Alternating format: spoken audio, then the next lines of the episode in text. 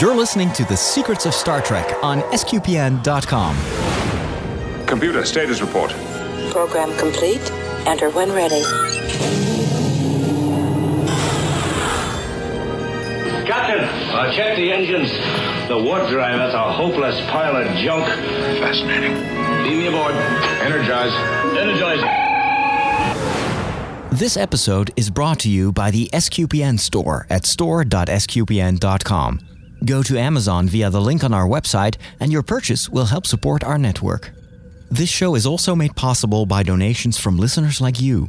Help us to continue producing quality programs and giving them away for free by supporting us with a monthly donation or a one-time gift. Go to s q p n dot com slash donate to read how you can help. Thank you for your support. We couldn't do this show without you. Captain. Incoming message.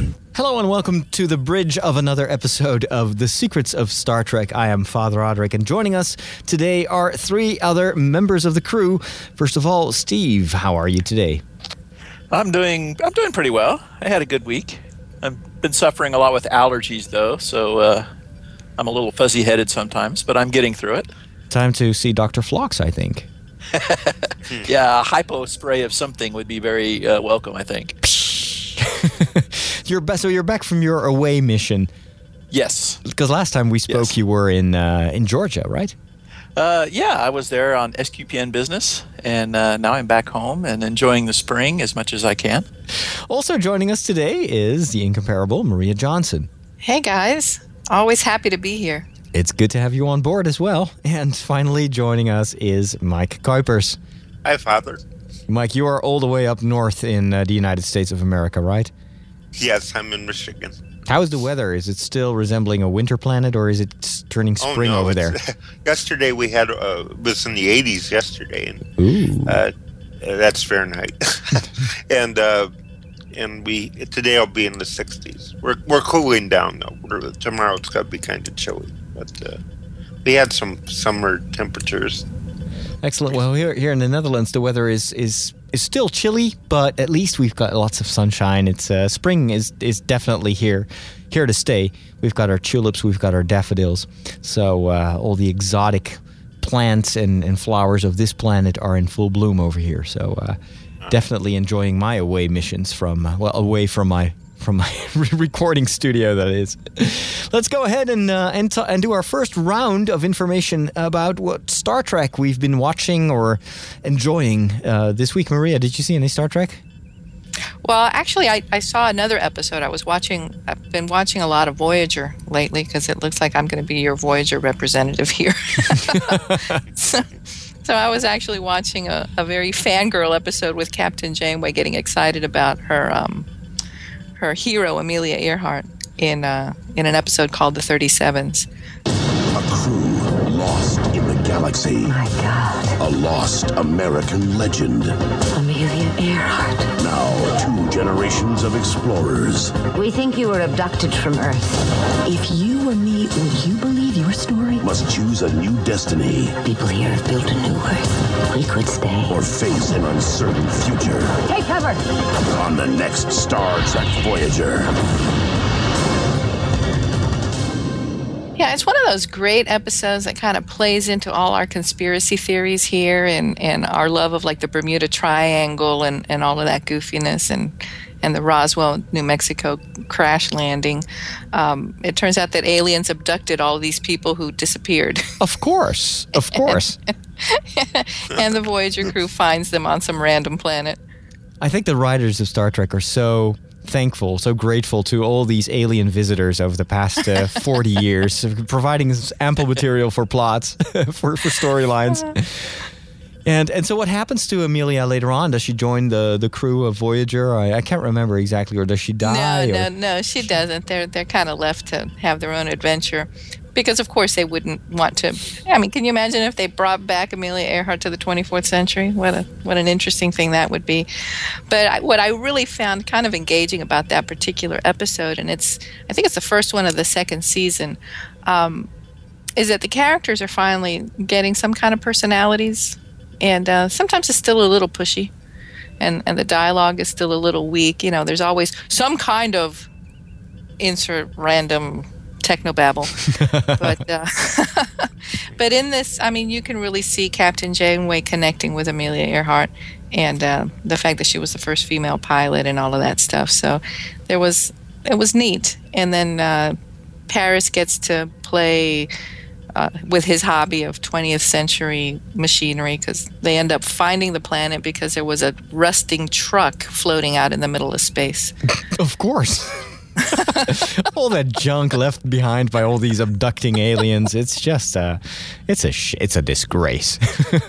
Well, you know, watching, I don't know how the rest of you guys feel about this, but watching the show, when I'm watching the show is one thing, but then later on talking about it, it just sounds so ridiculous.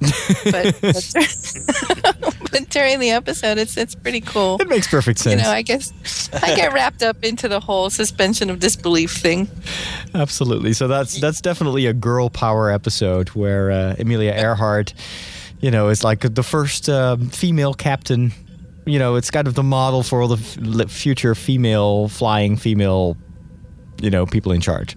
I suppose. Oh, sure. And, and Jerry, Jerry Taylor, I think, was the writer. And, it, of course, it makes sense. C- can I get on my soapbox for a minute? Oh, okay. Go ahead. I don't know if we have any soapboxes here on uh, the bridge of uh, the U S S uh, StarQuest, but uh, we perhaps we can generate one in the holodeck. That's exactly what I wanted to bring up. You okay, know, go ahead. I, I don't mind these episodes where they go back in history and that kind of stuff, but I've never... I never could wrap my mind around those episodes of Next Generation where they spend most of it in the holodeck in a nineteen twenties speakeasy or detective novel. I just never really, I never really got that. What was the point of that? Well, it's just, uh, it's, it's probably, those are the cheaper episodes because all that stuff is, is probably available for almost nothing uh, on the on the, the back lot of the studios. And so, you know, plenty of costumes from whatever movie or T V series. So it's just, uh, exactly. it's it's very, it's a very cheap way. You just uh, spend, you don't have to spend much budget. And so you can, you can put that into the series finale or something like that, or the, uh, the season's finale. That's just you know, how it in works. A, in a more insidious way of of public indoctrination, if you will, going back into the twentieth century in a lot of these shows is a way to contrast, okay, this is the way life is now in the present. Look at how much more evolved we are two or three centuries from now. True. So it's it's a, it's a good way to to compare and contrast how enlightened the uh, these Federation uh explorers have become. I also, th- I also think that, that there there might be uh, this. This might just be something that the the actors enjoy doing. I remember in the first uh, original series, there was some Shakespeare in, in the first season, and you can just tell that the actors just love doing something totally different. And in, in the Next Generation, I felt that they even overdid it. Like like every other episode is taking place in the in the in the thirties, uh, in in somewhere on you know in the United States, and and Data always wears hats and plays a detective, and it gets really annoying. It's like, yeah, okay, get it over with. Can you please switch to another time? Oh. uh. Yeah, I almost wanted to walk out of that Star Trek movie where it opens up and they're on the deck of a sailing ship, you know, and they're all dressed up. Painful. And even even even uh, Worf is dressed in a pirate suit or something like that, with his head in a po- uh, his hair in a ponytail. It's just so painful. Yeah. Anyway, uh, sorry, I'm off my soapbox now, but I just had to get that off my chest. I think that's one of the redeeming aspects of uh, of the, the last series, you know, Enterprise. They didn't have a holodeck, so we were spared the misery of going back to the thirties and or to or another favorite location for many Star Trek series uh, was a, a Western town. You know, it would be the Old West. Again, it's probably very cheap to film that in California. Yeah, well, in the original yeah. series, they had to always encounter Earth-like planets, you know, where with Earth-like history in them. Indeed, uh, and and and, which, and and very yeah. surprisingly, it was almost the same type of development as as on Earth itself. Yeah, uh, the, the, so that was, you know, the, uh, the way they had to do that. Uh, I mean, that w- would stretch cred- credibility, you know, if, uh, you know. And with the holodeck, at least they have an excuse for, yes. for doing it. It's, well, it's either time travel, or it's a, a, a very similar planet, or it is the holodeck. And by the way, Star Trek is not the only science fiction series that uses it, this narrative device, this kind of trick. Uh, I was watching Stargate uh, the other day, the, the original Star Trek Stargate series, and uh, exactly the same happens. You know, they all of a sudden find themselves in a some kind of real trans-dimensional world where everybody is, is I think it was in a hotel, no, in a, in a casino, and everybody is playing, you know, cards and everything, and they get trapped in that, and it turns out to be some kind of preservation method for a, an, a, a, a, a civilization on the brink of extinction, and they created that virtual world. It's, it's almost like the holodeck in uh, the Next Generation stories. But it gets old very, very quickly. So, uh, Mike, did you watch any Star Trek? Uh, yes, I, uh, I, I looked at, uh, I, I found um, Star Star Trek: The Next Generation, an episode that I liked uh, uh, a lot. The first time I saw it, and I watched it again. It was called "Remember Me," and it, it was sort of a uh, star vehicle for uh, Beverly Crusher. Next time on Star Trek: The Next Generation, a helpless Doctor Crusher watches all her friends and family vanish. They're all gone? An unexplained force leads to an invisible massacre. There are now over nine hundred missing. Confusion turns to desperation. I need you to tell me if I've gone completely mad. Is it a deadly mind game or a real-life nightmare? On Star Trek: The Next Generation. Uh, her son Wesley is working on this uh, kind of a, a warp, a static warp bubble, mm-hmm. and by accident, uh, she ends up finding herself on another Star Trek, another uh, starship, uh, Enterprise, although she doesn't realize it at the time. And um, all of the people that she knows start to disappear, and. Um, And nobody seems to think this is unusual because nobody has any memory of the people that are disappearing.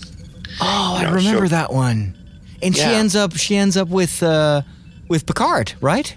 Yeah. At, at one point, uh, after after they've lost everybody on the ship except Picard and her, uh, you know, and he thinks it's perfectly normal. I that remember there, that. There are only two of them aboard the ship. Yeah. It's it's one of the better uh, episodes of, of The Next Generation because it's so intriguing, and you're like, how are they going to solve this? What is going on?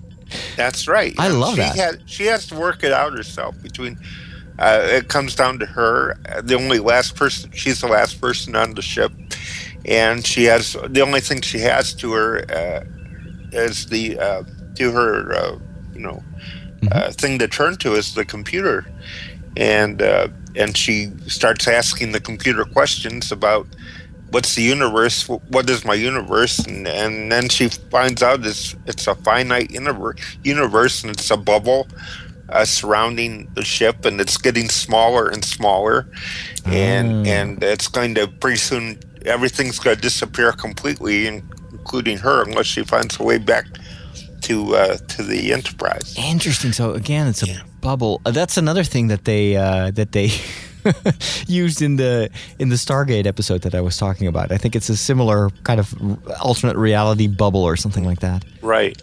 Yeah. So I I, I kind of like the the problem solving type. Uh, episodes of, of uh, the Star Trek series. Yeah, me too. Especially, you're like, what is going like, on? Like the one where they, like the one where they kept, re- they were stuck in a time loop, and they kept playing poker, and they, yeah, yeah, and uh, you know, everything. W- they would get close to, to figuring out how to solve the problem, and then everything would start over again. Oh my gosh, is that? I remember now. I was again. I was watching another Star Stargate series. It's in the same season. And uh, the, the, the two of the main characters uh, relive their day over and over again, and they try to solve it, and they can't because every time they're close to a solution. I had I, and I thought it was just, oh, they're stealing Groundhog Day. But actually, this this is also a, a reference to... Actually, they even mentioned Groundhog Day at one point. They're making a reference to it. Right. Uh, because a, a lot of the, the humor in Stargate is uh, is kind of tongue-in-the-cheek, and, and there are lots of cultural references. It takes itself a little less seriously than uh, than Star Trek. But now I, I realize that they actually also took this from uh, The Next Generation. Wow. No wonder that I like Star Stargate a lot. It's just basically uh, reheated um, uh, microwave Star Trek with different characters. Reheated. Mister Soapbox, did you watch any Star Trek? Uh, I suppose you're referring to me. I guess. Well, duh.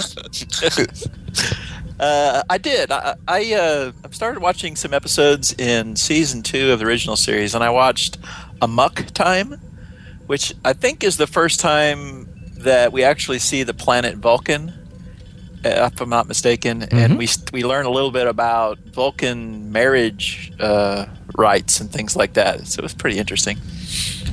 It's a ritual shrouded in mystery. Spock, I await you. When a Vulcan must find a mate, we are driven to return home and take a wife or die. We've got to get Spock to Vulcan, but a shocking turn. You will have to fight for her. Pits Spock. I make my choice. This one. Against Kirk. Spock! No! Star Trek.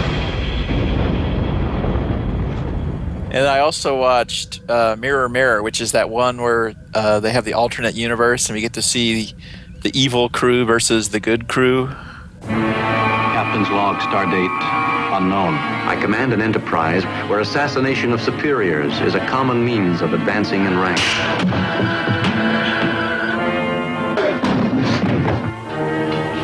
You must know what you're doing. Let me go! Spock! Get these men off me! Spock! You traitors! All right, Spock. Whatever your game is, I'll play it.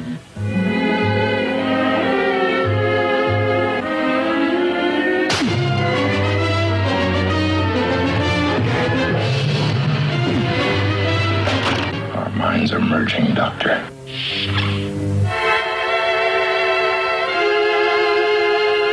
I am ordered to kill you and to proceed against the Halcons as the new captain of the Enterprise. That's like every other episode in Star Trek the Original Series features some evil version of either a person or the reality. yeah. Well, if I could get on my soapbox, I think that that's the one where all the uh, all the character the bad characters had beards, right? Goatees. Right. Mm-hmm. Well, Spock had yeah. a beard. Yeah. And, and Sulu had a big scar on his face, so that's how you can oh. tell which one he was.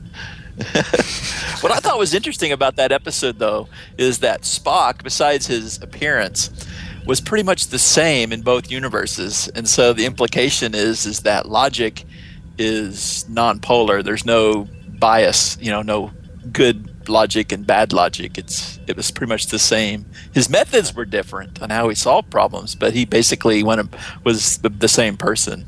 Fascinating. Yes. Yeah. Wonderful. I just watched one uh, part of one episode this week. I've been very busy, and and as you. As you heard, I've been watching too much Stargate. Uh, I actually shouldn't confess this on the Secrets of Star Trek podcast, but I, I went back to that episode. I was so curious to see the Klingons in the original series, because you, you guys were talking about it, and oh my gosh, they look terrible. It's just you know, people with in, in brown makeup. Gosh, these Klingons uh, have come a long way. Yeah. Really, some terrible accident gave them those forehead ridges. I guess so. Uh, well, I think it's like a genetic. Th- there was an explanation for that, but uh, we'll, we'll, yeah. we'll, were they supposed to be Russian? I mean, some. It's a metaphor of the. I think yeah. originally they were, yes, like Russian bar- barbaric Russians or something like that. Cossacks. Yeah, always thinking about war. The contrast with a very peaceful. Uh, Starship Enterprise, which of course symbolized the peaceful intentions of the United States of America, never engaging in any war, never intervening. I think this leads right into our next topic, or the main topic, I should say, of this show. Uh, we wanted to talk about social justice and in relation to the Prime Directive. And uh, this is a, uh, a very important theme in the entire Star Trek history. It's, uh, of course, Star Trek was originally uh, started by Gene Roddenberry as a as a metaphor of, um, and also an idealized version of society. And so a lot of the things that he emphasized in, in the original series, like the fact that um, the United Federation of Planets was peaceful, did never intervene, uh, there was no more money, no more greed, no more war. I mean, the Starship Enterprise is an, is, uh, an exploration ship. It's not a warship. They do have uh, weapons, but it's only for self-defense. And, you know, the, the standard setting on a phaser is, is stun and not kill. And so Steve Roddenberry uh, hoped that, that his stories would contribute to to strengthening this ideal, which at the time, you know, we're talking about the sixties and the early seventies. Uh, the whole, the whole, there was this this euphoric idea that, you know, the times they are changing, and we are now definitely, definitively moving to a more peaceful society, a better world, and uh, you know, all you need is love. And and Star Trek um, heavily reflected that. And so, of course, one of the one of the the, the interesting uh, frictions is what happens if this very peaceful society encounters in their in their quest for exploration encounters other worlds and societies where where the situation is less ideal, and there might be a, an internal war going on, or people might be oppressed. Do you act, or do you stand back and just watch and let things evolve? And I think it's a very interesting moral discussion. It, of course, this all has to do with the Prime Directive, which has been um, popping up first in the, the original series and has been used in, I think, every season of, of Star Trek at least once or twice. And uh, and and has, I think, uh,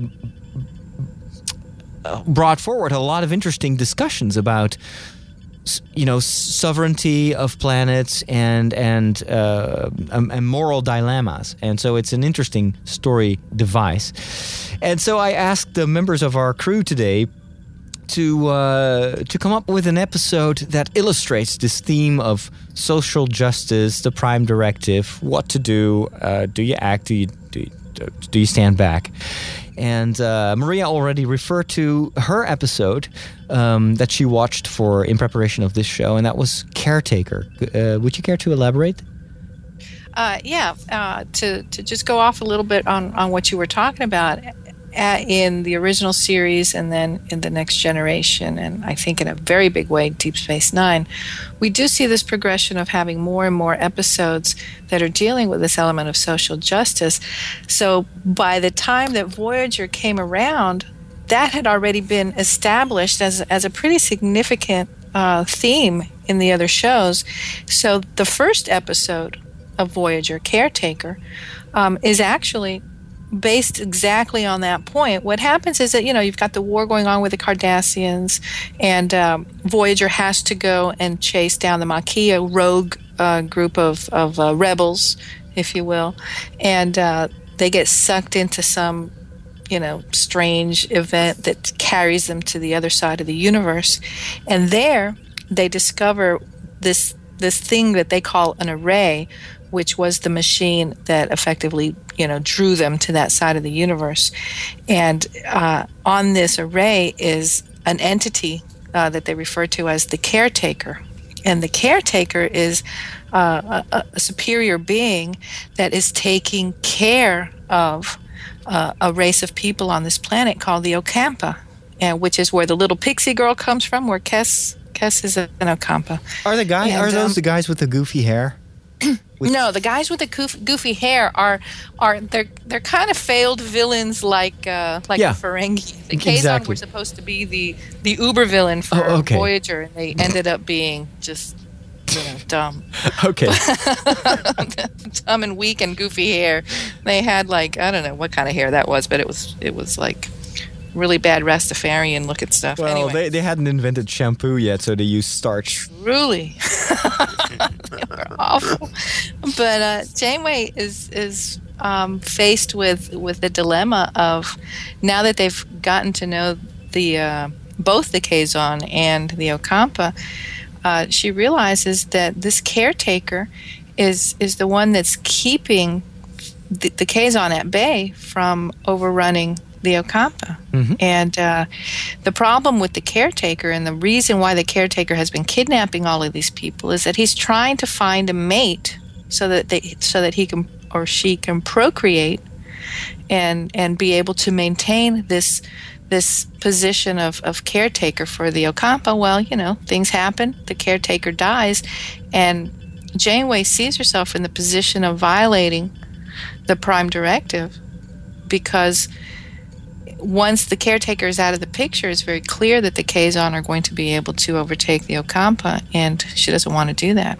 So what she does is she destroys the array, which, of course, uh, is in violation, really, if you will, of of the Prime Directive. And the argument, or her justification for it, is that they're already involved with the Ocampa. So they've already broken the Prime Directive. They've already become involved, and they were involved not by their choice, but by being sucked in by the caretaker. So she feels that it's all justified. And, of course, what happens is that in destroying that array, they also destroy their their uh, their means of returning home. So it's uh, if you've already breached the Prime Directive and you've become involved, whether by accident or, or on purpose, in that situation, at least the... What what guides Captain Janeway is not, okay, let's let's do as much Prime Directive as possible, but no, it's let, let's take sides, let's act, let's try to do the right thing anyway, even if it's it's in, in further violation of the Prime Directive. Exactly, and that seems to be something that they do an awful lot. So there is this Prime Directive in place, but I think that they look at it in each particular case and say, you know what, what's what's the right thing to do, as opposed to, you know, what's the thing that you're supposed to do? And yes. uh, and isn't really isn't that really what we face every day? Those kinds of little mini moral dilemmas. I know what's right. It's easier to do. What is what is the saying? It's easier to do what's what's right than to do the right thing, or do mm-hmm. the right thing and what's right. Well, it's yes, it's definitely a very important moral dilemma that uh, we face on an individual level, and also on a, on the level of, you know, the countries in our. our world. And how do we do we help each other? Do we intervene? Do we um, have to always uh, accept the sovereignty of countries? Or if we see something that is really wrong, do do we need to intervene? Do we need to uh, choose the side of the good guys, or what we perceive as the good guys? And, and I think that is exactly the the problem. Who determines who are the good guys? And and uh, can we come up with, like, objective moral standards for that that help us uh, choose, or or is everything relative? And and and and, and if it is, you know, can there be? Uh, is is is it always uh, morally neutral uh, if if you don't intervene, uh, or is the fact that you don't intervene, is that already a morally a moral choice in, in a certain direction? Now this this whole idea of of the the Prime Directive. Uh, was first introduced in the original Star Trek series, um, and was one of the guiding principles of the United Federation of Planets. So that's how it was first. Is we first started to discover that there was this United Federation of Planets, um, and and the series, uh, uh, the last series, uh, chronologic, or at least in our chronology, which is the first ser- uh, chronological.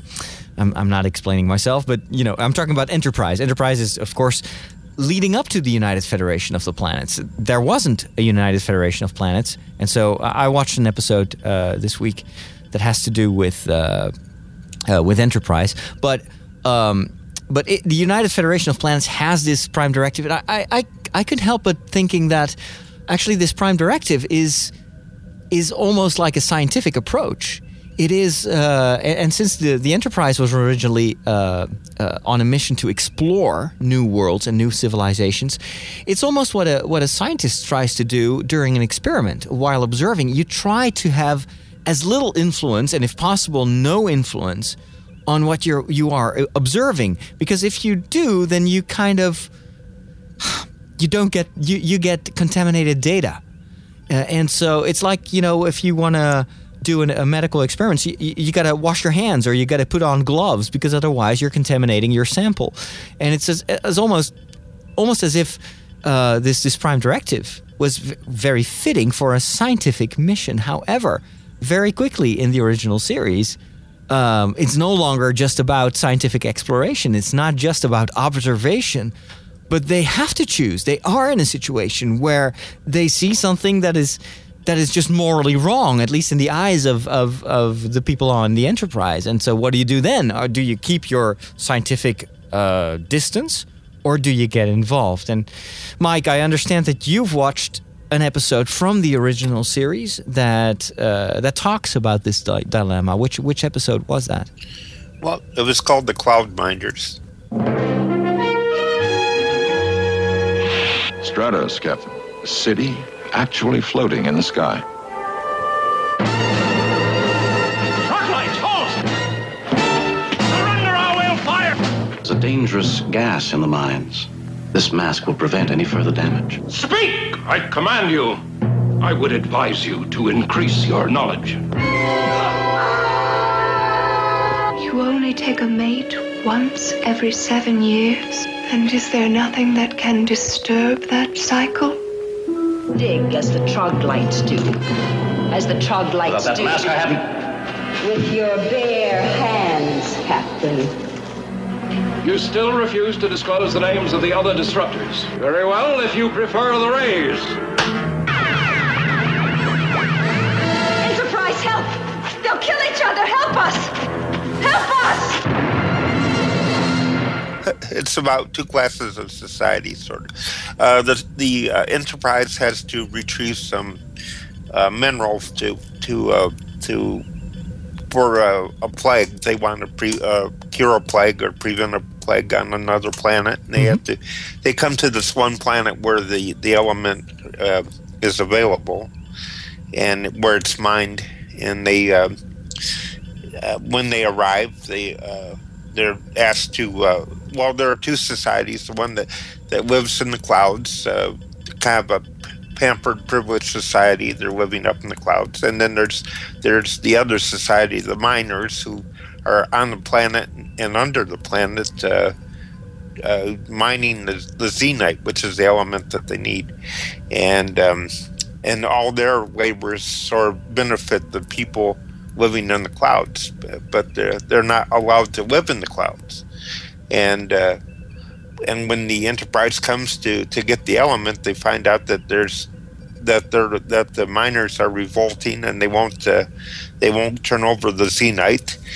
And and the people in the clouds uh, say, we'll, "We'll we'll we'll get it for you," and they and they, they want to do it through torture and uh, torturing the um, the miners and the, the, who are revolting and wow and um, and uh, anyway, uh, D- uh, Doctor McCoy uh, b- discovers that uh, he does get a sample of the xenite, and he, he finds out that it. Uh, It's producing a gas that makes the the miners uh, more aggressive and and stunts their intellect. It makes them about twenty percent less intelligent than they would be ordinarily, just from long exposure of inhaling the gas mm-hmm. when they're mining. So he uh, he says, "Oh, that that could be easily solved with a mask with a filter that would filter out the gas, and over time the, they would uh, return to normal." And and uh, and this, of course, would have a, a big impact on this on the two societies, because then the you know uh, there'd be no difference between the two, and uh, and of course they'd be even more entitled to to uh, to live up uh, up in the clouds, and uh, and of course the the guy who was the uh, the head guy on in, in the Cloud City, he uh, he doesn't want he doesn't want to t- change anything. He likes the status quo. And Kirk ends up. Uh, uh, oh, he well, he, he offers the mask uh, as uh, uh, as in trade. He says, "I can offer these masks for your for the miners, and they can uh, they can give us the xenite, because we only have a few hours here to, to get to the other planet with the, the element.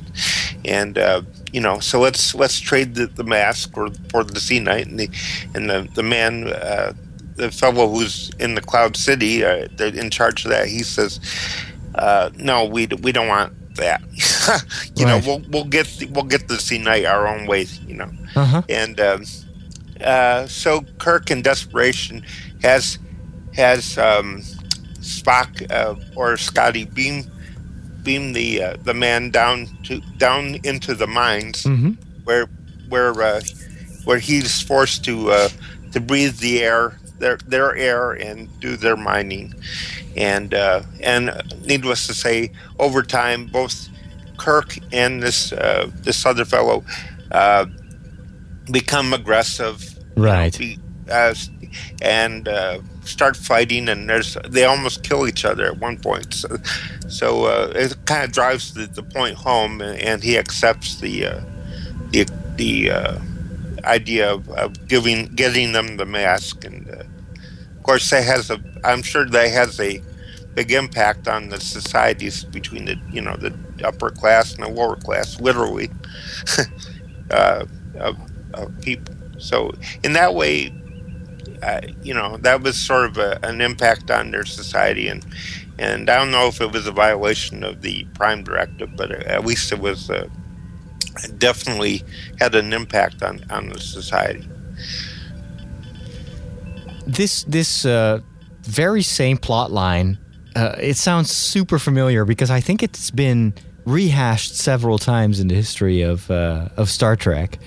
Um, Terry in the chat room reminds us that of the fact that this uh, there is a similar episode in The Next Generation where there's a planet of uh, of of uh, drug addicts that have to work, and there's a planet of of kind of drug dealers, and and there's the same dilemma. They the the, the crew discovers that, oh wait a second, the one one planet is being oppressed by the other, and uh, and is being exploited, and and what do you do?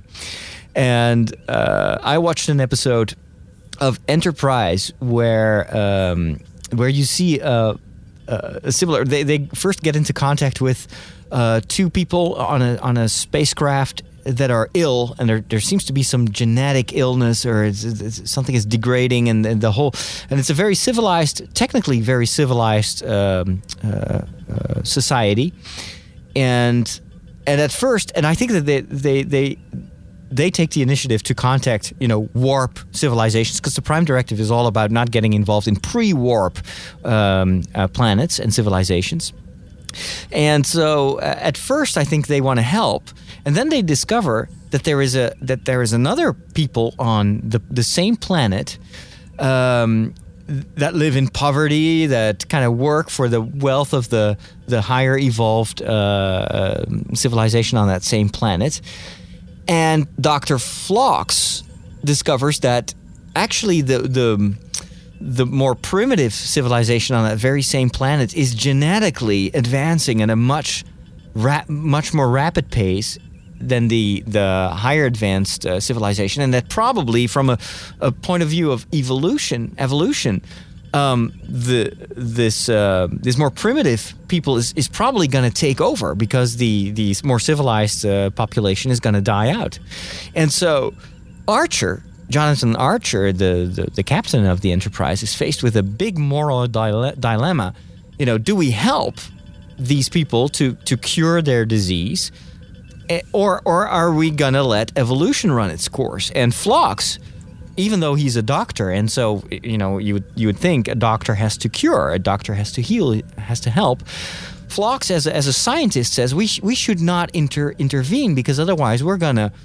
We're going to influence the natural evolution of this planet, and and if these uh, if the, if this advanced civilization gets a cure, then they will keep oppressing uh, the other the other people. Whereas it, it's pretty obvious that the, this this more primitive people is is going is ultimately going to take over, and and the other civilization has to die out.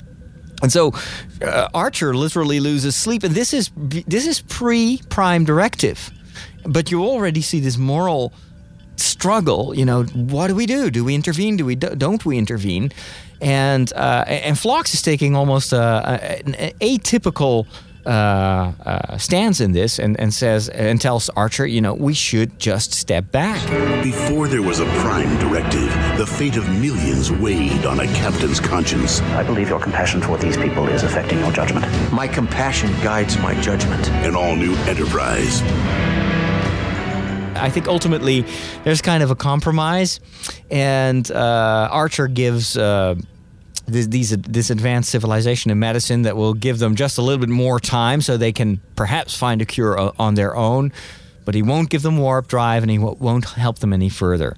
So it's kind of breaking the Prime Directive. Well, the Prime Directive wasn't there, but it's kind of intervening a little bit, but just a little bit.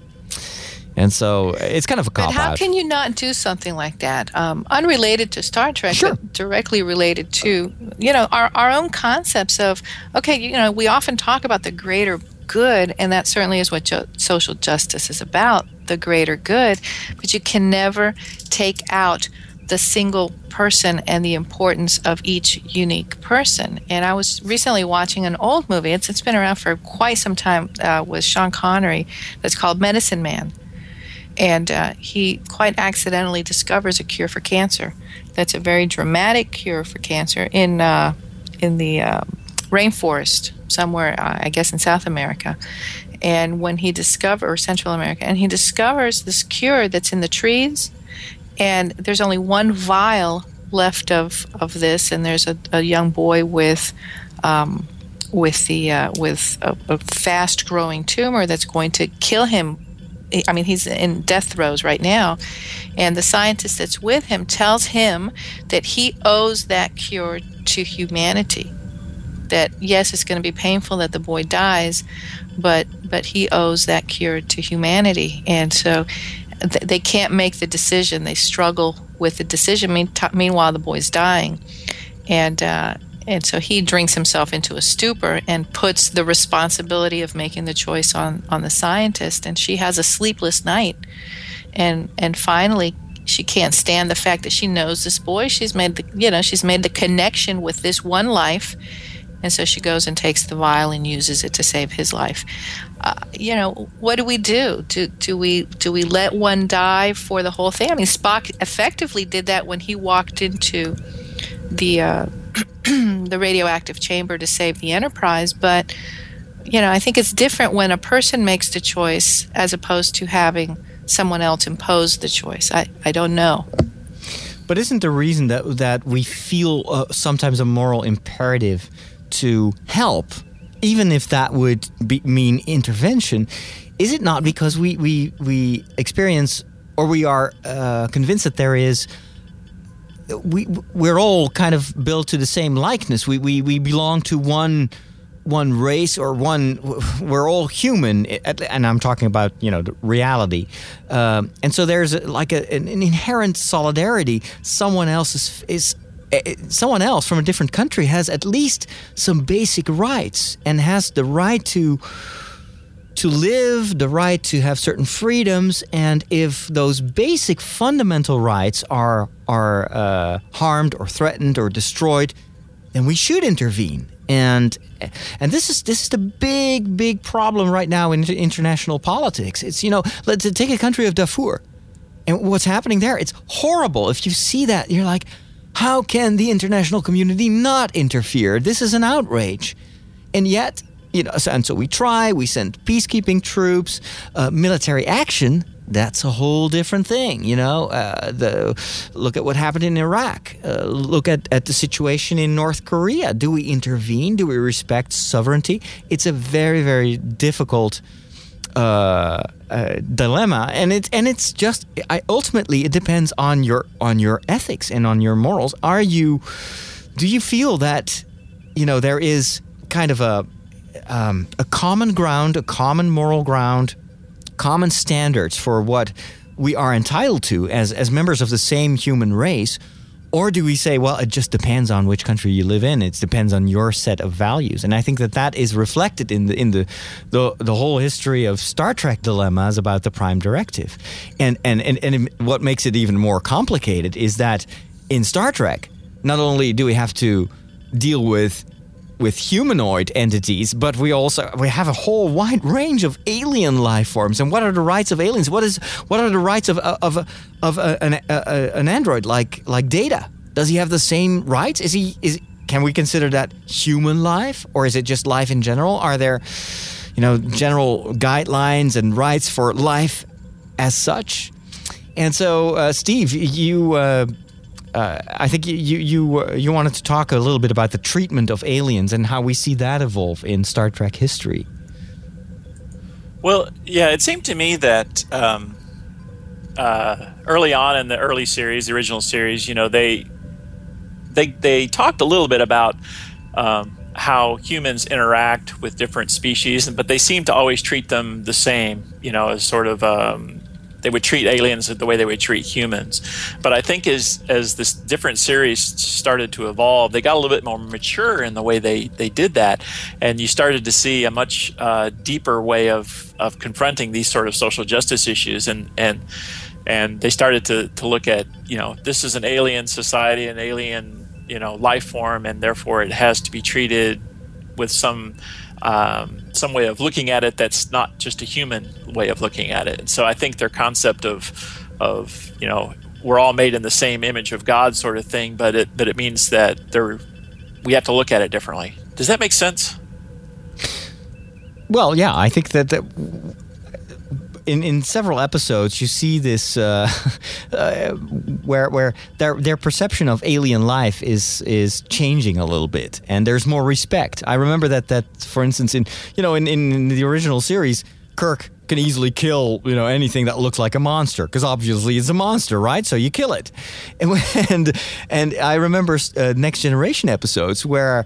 Uh, at first, you know, some alien entity seems like to be a huge threat and and, and an obvious enemy, and then bit by bit, the the crew of the Enterprise is like, "Oh, wait a minute, we're perhaps a little bit too hasty. This might just be an alien life form preserving, trying to preserve itself or to protect, you know, th- their offspring, and and you know, we should leave it in peace, or we should just let it run its course." Yeah. It seemed to me that early on, the less human an alien looked, the more evil it was per- portrayed. And the more human it mm-hmm. looked, the the better it was portrayed. But then you see them getting away from that, and they catch you with, you know, uh, a very alien-looking alien that was actually, uh, I don't know, the preferred species to the one that looked more human. Yeah. Does that make sense? Well, and a very human uh, alien uh, is, is is turning out to be one of the most annoying guys on, that ever, you know, uh, entered the bridge, and they want to get rid of him any, you know, any form possible. You know, Q is, of course, you know, superhuman, and, and, and but in his uh, superiority becomes, you know, he just displays all the flaws of, of the of mankind in a, an exaggerated way. And yeah, let's intervene. Let's get rid of this guy. Certainly, let, don't let him do what he wants to do. Um, well, the, the whole dresser, concept though. of civilization. Mm-hmm. Sorry. No, the, go ahead. The whole concept of civilization is that that if we think that we're the ones that are civilized, then then you know we get into pejorative terms and and call. Uh, Other other societies, uh, savages or uncivilized, when in fact they they have their own structure, their own uh, hierarchy, their own value system, and I think that what they were moving toward is is our own human uh, evolvement into understanding that, hey, just because you don't have technology doesn't mean that you're not valued and that you don't have something to contribute. Mm-hmm. And I, I think that yeah. most of this comes with, with, you know, our own realization of the way that that we've treated indigenous populations in, in various parts of the world. You know, they're they're living their lives fine, thank you. They don't need to have iPhones. They don't need to have, um, you know, televisions. Yeah. Yeah. Um, well, and even even well-intentioned intervention, you know, let's give them a cell phone. You don't know how that's going to work out. It might actually have disastrous consequences. Uh, you know, like Steve Jobs becoming the ultimate planetary ruler that crushes every opposition. yeah. Uh, but but this uh, reminds me, yeah. I was going to say this reminds me of the conversations I used to have with students talking about uh, what Pope John Paul called subsidiarity, mm-hmm. which is solving a problem at the lowest possible level. Mm-hmm. You know, so if you have a a, a a local issue, then local people should determine it, uh, determine the solution. If you have a national issue, then the national people should determine it, rather than just throwing money at it and hoping it all turns out well. Sure, but there are mo- there are situations, I think, where the Prime Directive, if we would if we would use that here on Earth in any situation, it might have been disastrous. Uh, and and it, it depends on how you even how you look at, at, at things like evolution. You know, is it is it morally right to say that, well, whoever is the strongest, of course, has to dominate over time? This is the discussion that was going on on, uh, you know, in the in the Enterprise episode that I men- mentioned, uh, Dear Doctor.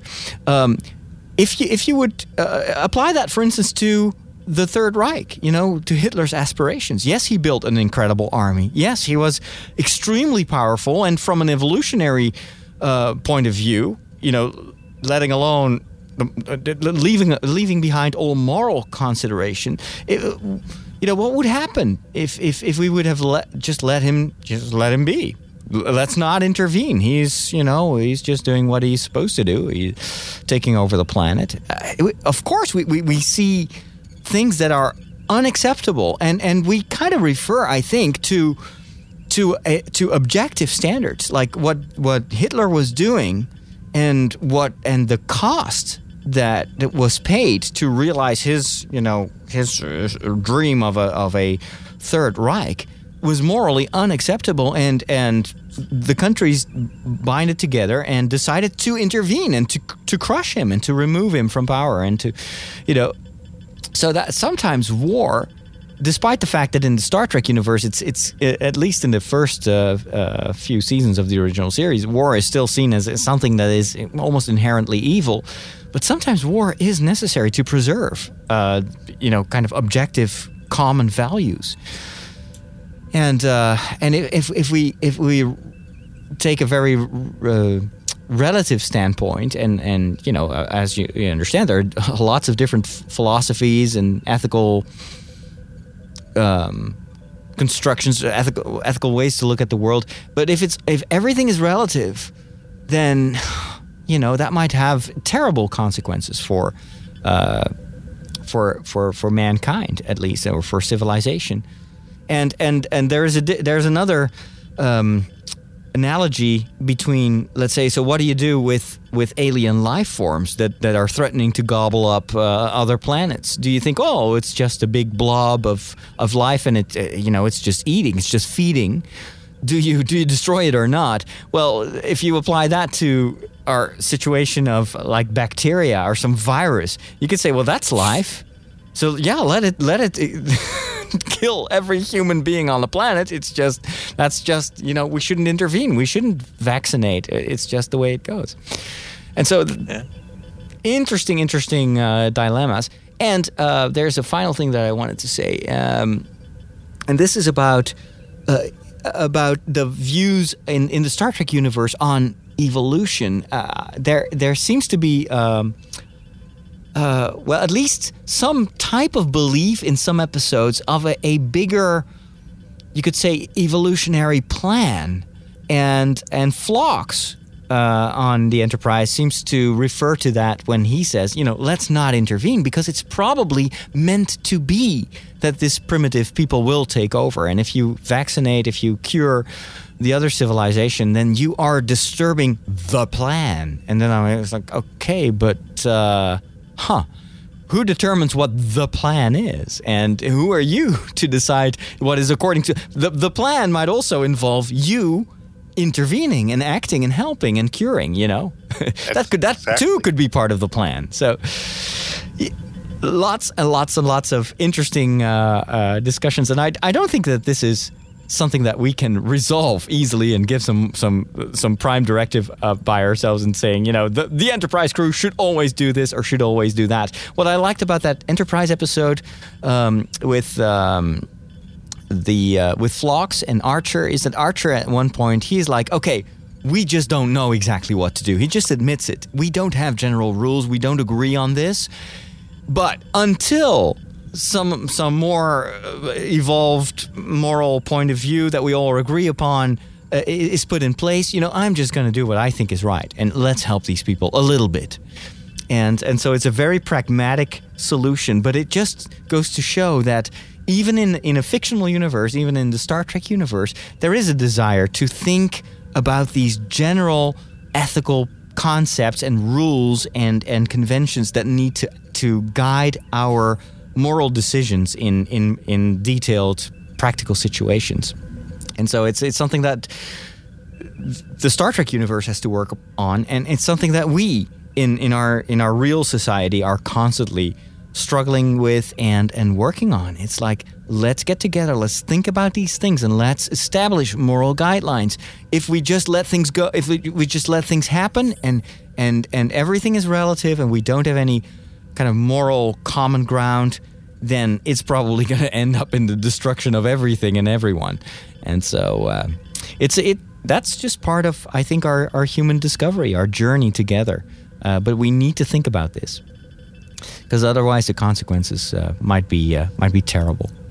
Well, that wraps it up for this episode of The Secrets of Star Trek. I am pretty sure that a lot of listeners might want to chime in on this. And uh, as I said, this is a discussion that is uh, not finished anytime soon. If you want to chime in, join us on S Q P N dot com and post your comments or your reflections or observations um, in the comments on this particular episode. Um, you, you can also, of course, send us feedback. Uh, you can send us an email with your thoughts. Send it to startrek at S Q P N dot com. And if you want to join our live discussion, just as uh, as Terry did during our show, you can join us every Friday at nine a.m. Eastern Daylight Time. So uh, that would be eight o'clock Central Time. And for those of you living in Europe, that would be, uh, let's see, it's two o'clock uh, U K time, so general... What is it? Uh, Greenwich Greenwich Mean Time, and it's uh, at three o'clock Amsterdam time. So that's about it for today. Thanks to uh, to Steve, Mike, and Maria for joining us, and we will be back next week with another episode of The Secrets of Star Trek. And until then, take care and live long and prosper.